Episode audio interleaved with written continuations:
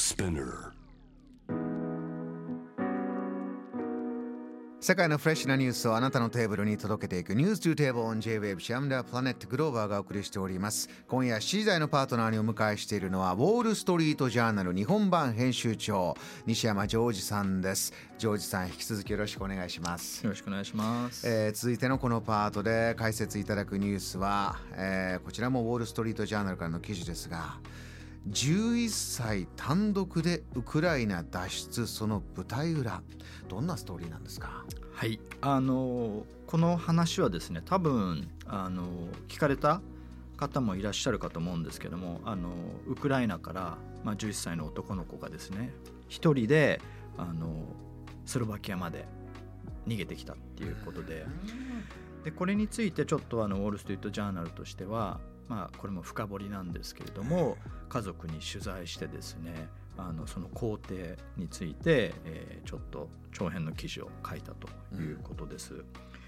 であの、まあ、内容としてはですねあの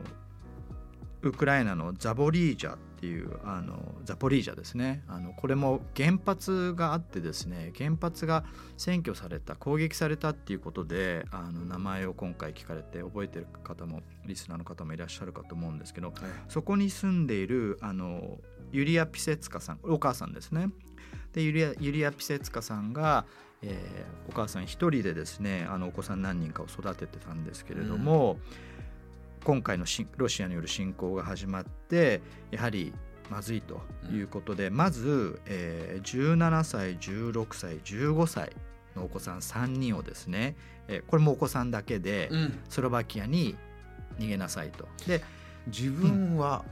残る、そうですね。でお母さんが一緒に行けなかった理由としていわゆる子どもたちのおばあちゃんお母さんのお母さんが、えー認知症があってですねやはり離れられないっていう事情があってうん。とりあえず子どもたちだけは、まあでしかもその3人の子どあの子供たちの上に長男がいてですねええ。長男がもう二十歳でスロバキアで生活してると。そうなんですね。で彼を頼ってまず3人が逃げてって、うんえー脱出に成功したということですね。うんでその後にあの戦闘が激しくなって原発も攻撃をされてもういよいよお母さんとしてはこの11歳のハッサン君ですねハッサン君もこれ逃げてもらわないとまずいっていうことをまあこう迫られるわけですね。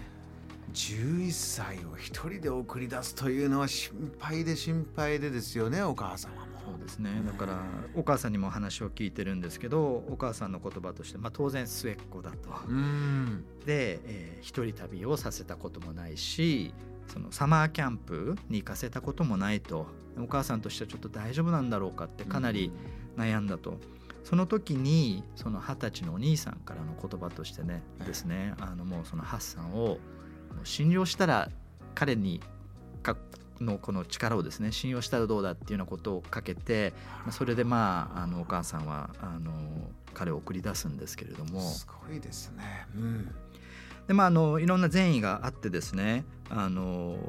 とりあえずウクライナウクライナ国内のリビウっていうところまで行ってですねそこに、まあ、あの知人を頼って泊めてもらってそこから先は本当に電車で一人であのウクライナスロバキア国境まで行って、まあ、最終的にはそこであのうまくですね警警備隊の善意だったりいろんな人の周りのこう善意があって彼は最終的にはその兄弟と一緒になって、あの無事避難できたという話なんですけれども、うん。まあ、その過程でですねやっぱりいろいろこの記事に出てくるのが非常にこう読んでて、はい。まあ、私もその当然あの家族いますし子供たちもいるのですごくこう通じるというか感じるところ共感するところがあったんですけどもその例えばハサンハサン君はですねその身分証明書を入れたプラスチック袋を片手に持って、うん。その左手にはですねそのスロバキアに住むお兄さんのあの名前と電話番号が書き込まれていたと。ああもう手に誰かが見てくれればここに。そうね。うん。だからそういうこう描写があったりしてですね結構こうあのなんていうんですかねやっぱり共感するというか、はい。これあのー外から感じることとまた実際ねそこにいていつ何が起こるかわからない、ひょっとしてその時は今送り出してもいいというぐらいたまたまね平穏な空気の中で気をつけて行っておいでかもしれないけど明日はどうなるか分かんないですね。そうですよね。そういう中でというのはそれぐらい